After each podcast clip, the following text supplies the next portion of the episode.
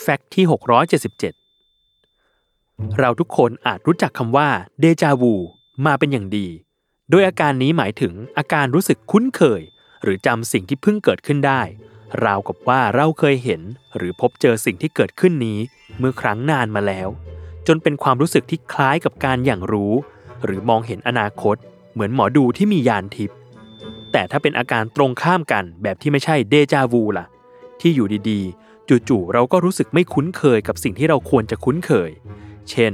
เมื่อมองไปที่คำง่าย ๆคำหนึ่ง จู่ๆก็รู้สึกว่าสมองช็อตชั่วครู่ และอ่านคำคำนี้ไม่ออกขึ้นมาชั่วขณะ อาการเหล่านี้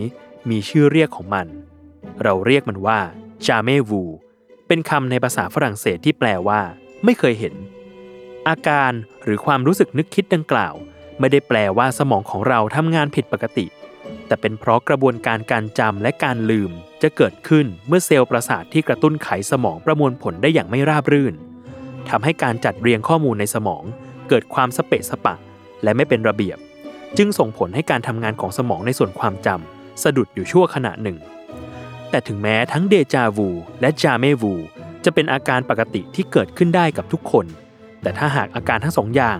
เกิดขึ้นในผู้ป่วยที่มีอาการวิตกกังวล หรือมีความละเอียดอ่อนทางอารมณ์สูง อาการนี้อาจทำให้ผู้ป่วยเกิดภาวะเครียด มีอัตราการเต้นของหัวใจที่สูงผิดปกติ และอาจเป็นอันตรายต่อร่างกายและชีวิตในที่สุด